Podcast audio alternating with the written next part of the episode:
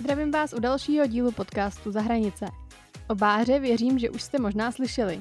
Její příběh totiž proběhl sociálními sítěmi i médii. Výzkumu se věnuje od svých 15 let, kdy dojížděla do Prahy do laboratoře. Po střední škole se tak rozhodla nejít nikam jinam než na Oxfordskou univerzitu. Co vlastně bude studovat? Jak se tam dostala a jak se jí podařilo financovat po Brexitu velmi vysoké školné? O tom všem v podcastu Za hranice. Tak pojďme na to.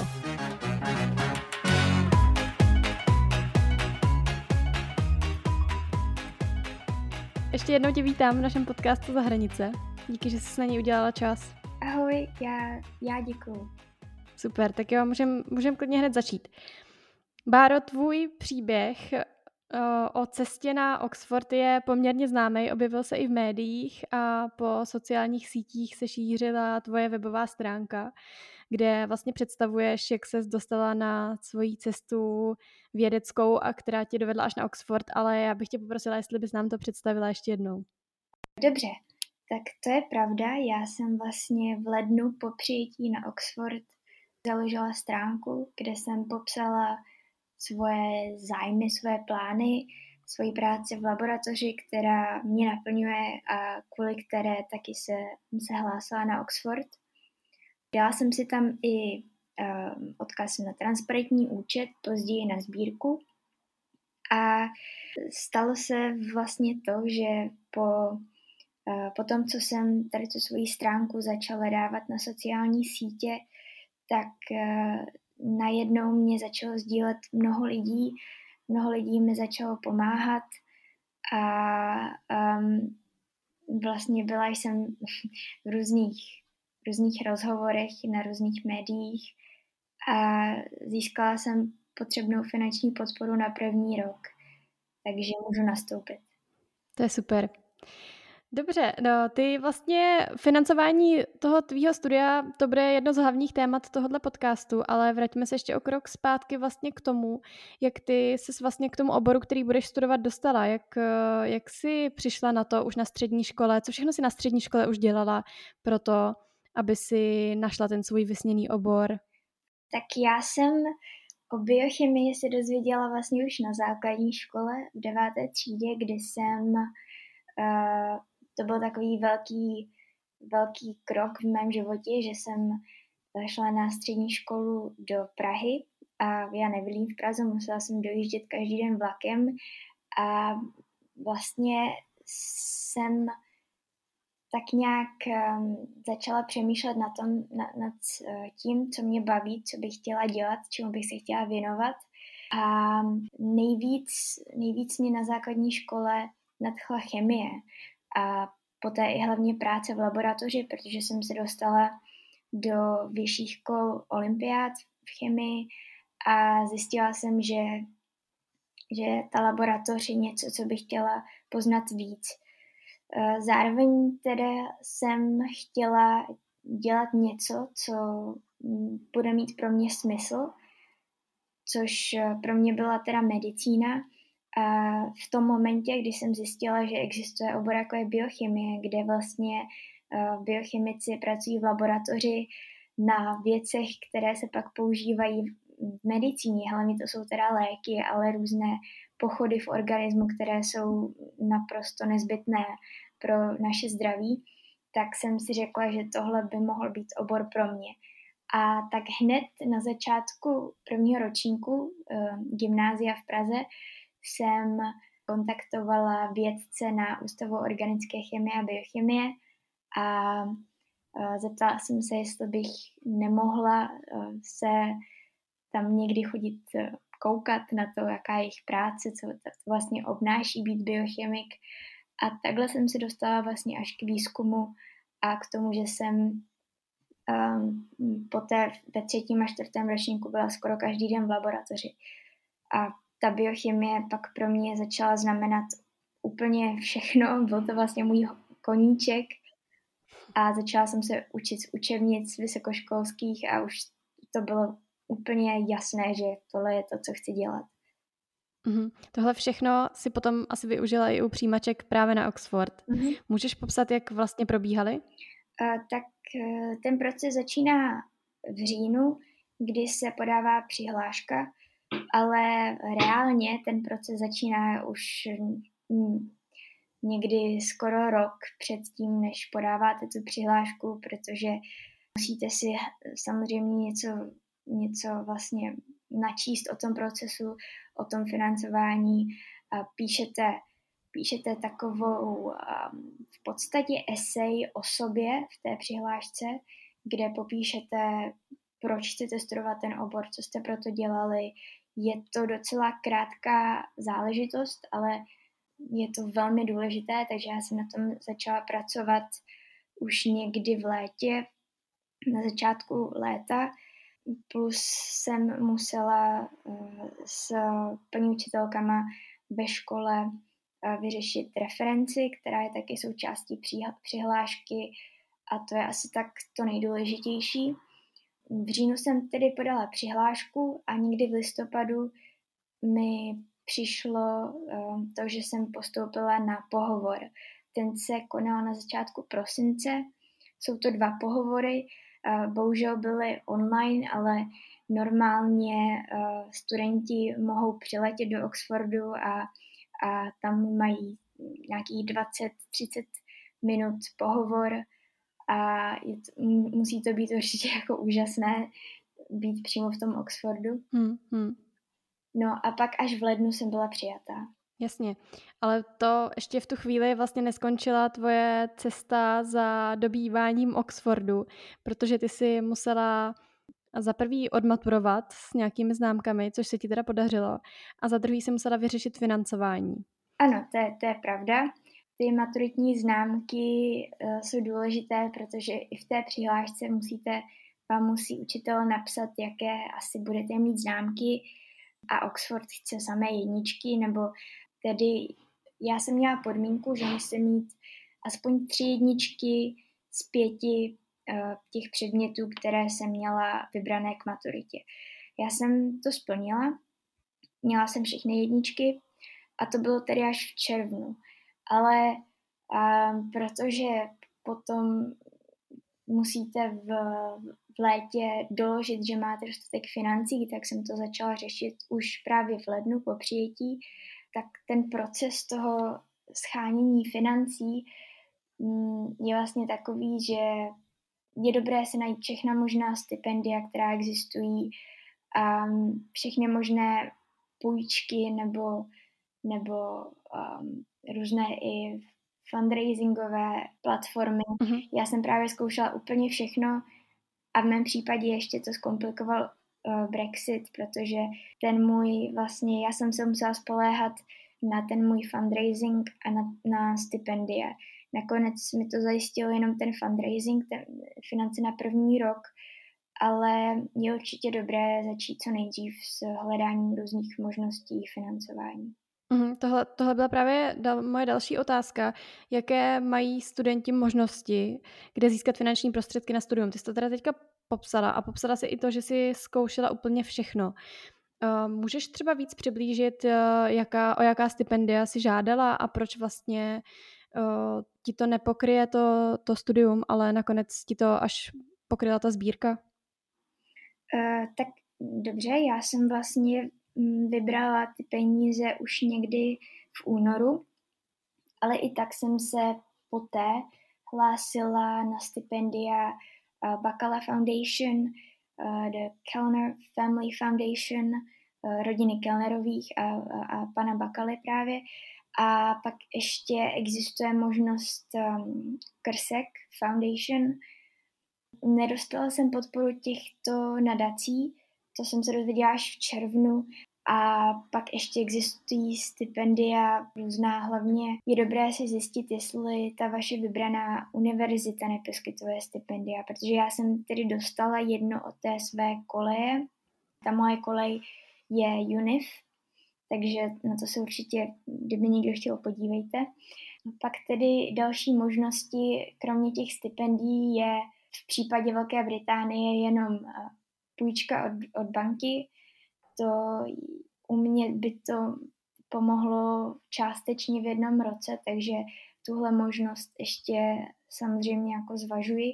A fundraising, to je, na to je dobrá, jsou dobré platformy GoFundMe nebo Donio a to jsou asi tak všechny možnosti, co teď český student má, protože vládní půjčky už ehm, neexistují ani v Anglii, ani v Česku.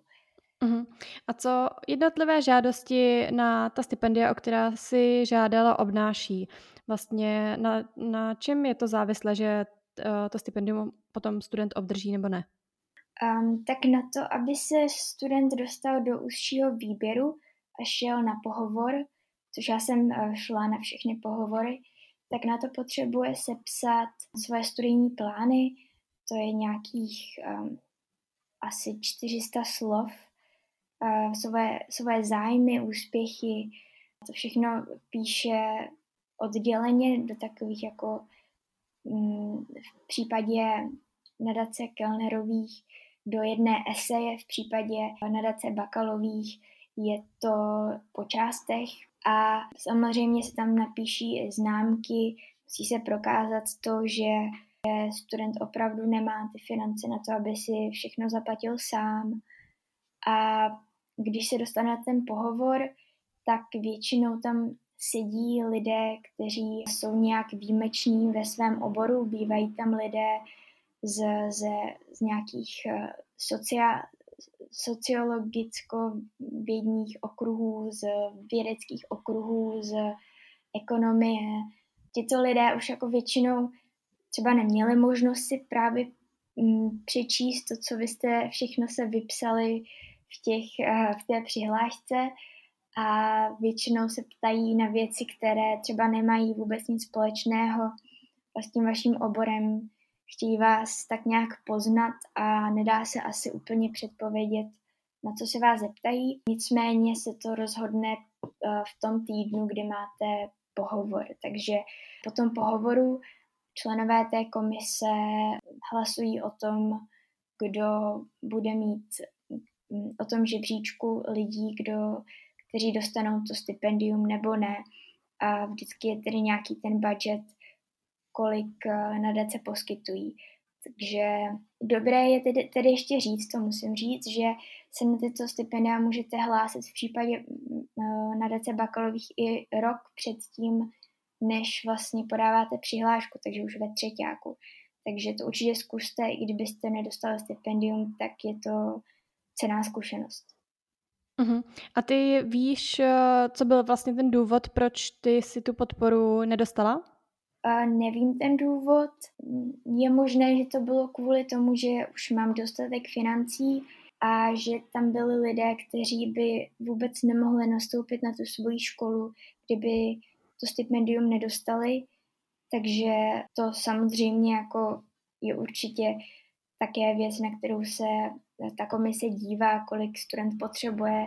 Není to rozhodně jenom na základě nějaké jedné věci. Také je možné, že, jsem, že to bylo o mém výkonu na pohovoru. Já jsem dostávala otázky, které by se týkaly přímo biochemie nebo uh, mého oboru a nemohla jsem nešlo to ani očekávat, protože uh, tam byly, tam nebylo zase často se stává, že tam nesedí nikdo, kdo by byl z vašeho oboru. A jestli ano, tak je to skvělé. No a uh, to jsou takové dvě věci, co mě napadají. Jestli to bylo kvůli financím nebo kvůli mému výkonu uh, na pohovoru. Mm-hmm. Jasně. Je něco, co tě během tady toho řešení financování tvého studia v zahraničí překvapilo? Překvapila mě ta obrovská podpora lidí, kteří nemají nutně mnoho peněz na rozdávání, ale kteří mi přesto pomohli právě prostřednictvím té sbírky a sdílení a tím jenom, že mi někdo napsal a, a měl mnoho nápadů a, kontaktů a typů a že jsem poznala mnoho nových lidí. To jsem vůbec nečekala, že se tohle stane a jsem za to moc vděčná. Ono to byl takový divoký rok s tím Brexitem, takže mě překvapilo opravdu mnoho věcí, ale snad tohle je dostatečná odpověď. Mm-hmm, ano, určitě. Uh, u té sbírky možná ještě chvilku zůstaňme. Můžeš popsat, jak uh, vlastně si tu sbírku založila, jak si ji potom dostala mezi lidi, eh, jak eh, vlastně dát takové typy jako někomu, kdo možná je ve stejné situaci a přemýšlí o tom, že by mu taky nějaká sbírka pomohla, tak jak mhm. se k tomu postavit, co má vlastně udělat? Já bych určitě poradila studentům, aby napsali do Donia, to je vlastně organizace, která vytváří veřejné sbírky a svěřili se s tím, co by chtěli, proč by chtěli vybírat peníze na co. A když vlastně se vytvoří mu sbírka v Doniu, tak eh, samo Donio to začne mm, zveřejňovat na stránkách, ale, ale mě tedy pomohlo to, že jsem to dala na sociální sítě a že, že lidé, o který, které jsem předtím ani neznala, to začaly sdílet, to začaly mi pomáhat. Takže pak jsem měla i štěstí v tom, že se mnou udělal rozhovory hospodářské noviny, což mi velice pomohlo. Myslím, že o tam tuď přišlo mnoho lidí, co mi taky chtěli pomoct. Ale mm, určitě je dobré začít co nejdřív. Ta sbírka je, je skvělý způsob a oslovování lidí je na sociálních sítích je taky skvělý způsob. Já jsem tady posílala i e-maily různým firmám a, a jiným nadacím, které, které nejsou zaměřené na studenty a většinou ty e-maily takhle přímo nefungovaly. Vlastně skoro uh, nikdy mi nepřišla odpověď nebo se lidé jenom omluvili s tím, že mi nemůžou pomoct. Takže určitě bych věřila v sílu sociálních sítí a to je tak asi tak všechno. Uh-huh. A tebe vlastně i jedna firma podpořila přímo? Firma ne, byl to pan Tomáš Čupr, který vlastně uh, právě pod příspěvek hospodářských novin napsal, že by mě chtěl kontaktovat a slíbil mi podporu. Ono to není ještě uh, nějak dořešené, ale jsem s ním v kontaktu a slíbil mi to, že uh, umožní můj nástup na tu školu a protože se vlastně to splnilo už tou sbírkou, tak to pořád nějak řešíme, jestli by mi poskytl podporu i v dalších letech. Ale to jsem měla určitě veliké štěstí, že se mě právě Tomáš Čupr všimnul. Mhm. Ty teda v aktuální situaci máš pokryté finance na první rok studia, takže dál ještě to budeš řešit na no. další, vlastně jak dlouho budeš studovat v Oxfordu? Um, já budu studovat čtyři roky, a pak budu magistr a um, vlastně, jak jsem říkala, tak uh, můžu, můžu si vzít bankovní půjčku, to bych si rozhodně vzala, ale bohužel by mi to pokrylo jenom část jednoho roku, většinu jednoho roku, takže se budu nadále ucházet o stipendia, budu vlastně pokračovat v tom, co dělám a budu se snažit uh, si to vybojovat, protože si myslím, že riskovat by se mělo. Takže i když, i když nastupuju s tím, že nemám celé čtyři roky jisté, tak um, určitě nestrácím naděje. To je určitě dobře, budeme ti držet palce, abys získala finance i na další roky a dostudovala. Já se tě chci ještě zeptat, jestli vlastně pomáhá nějakým způsobem studentům Česká republika jako taková nebo Evropská unie k, uh, vlastně s financováním studia v zahraničí. K současné chvíli um, stát jako takový, eh, stát České republiky uh, nepomáhá studentům, i když v jiných zemích to dělají. Existují vládní půjčky právě třeba v Británii, ale tam už právě je to jenom pro Brity, nebo existují vládní stipendia, ale u nás tedy bohužel ne. Jsou tu uh, ty nadace, jak jsem vyjmenovala, hlavně ty tři hlavní, to je Bacala Foundation, Kellner Family Foundation a Krsek Foundation. A Evropská unie poskytuje stipendia v rámci programu Erasmus, ale to není, že by vám vlastně zaplatili celé studium, takže v současné chvíli tu nejsou takovéhle možnosti podpory.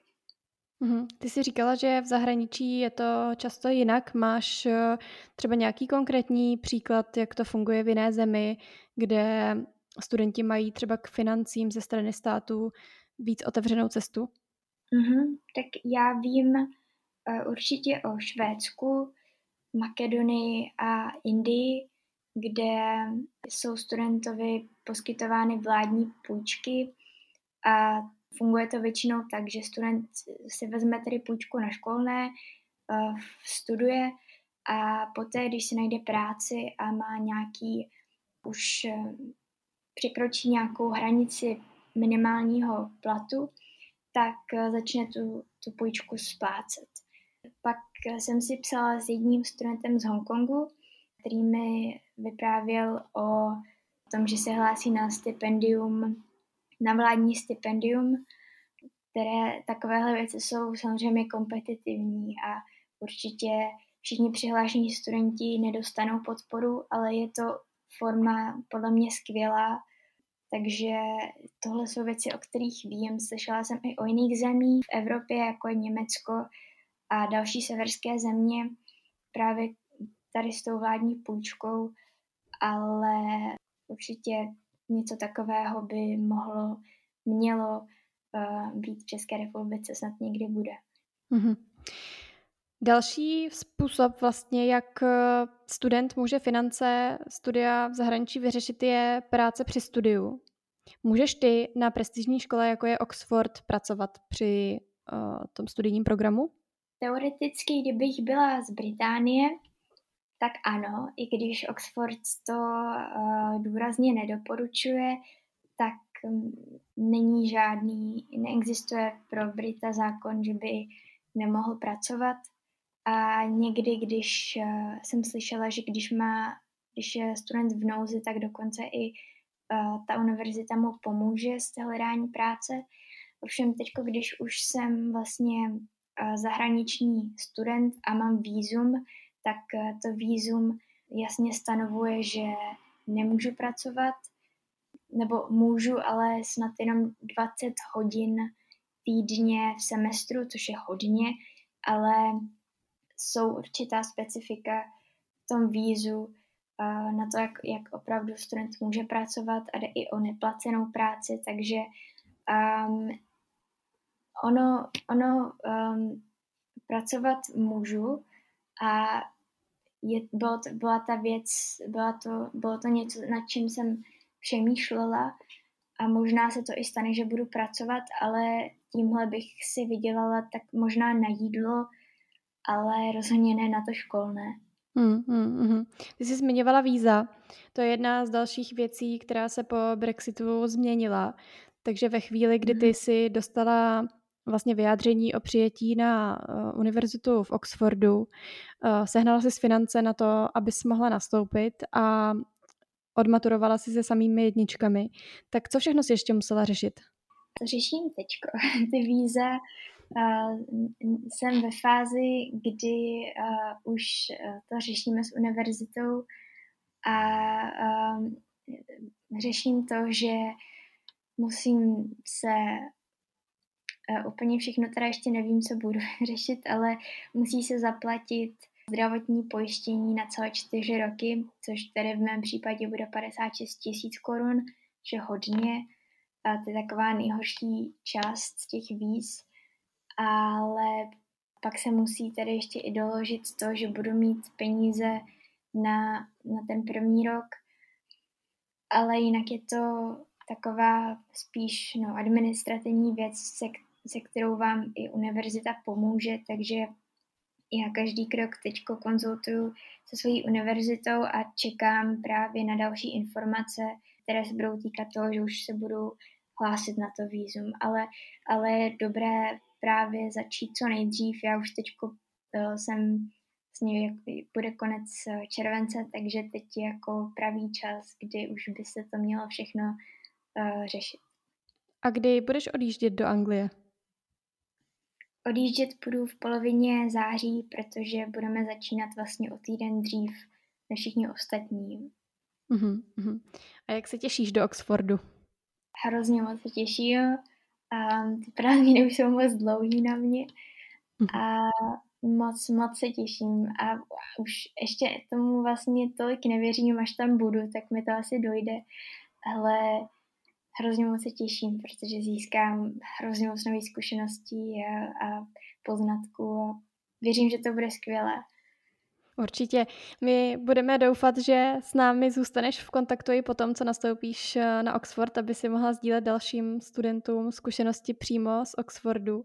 Mm-hmm. A já na tebe, Báro, mám vlastně asi poslední otázku a to je, jestli máš něco, co bys vzkázala studentům, kteří uvažují o studiu v zahraničí, ale třeba právě uh, ta problematika financování je pro ně překážkou, kterou asi nejsou jistí, jestli dokážou překonat.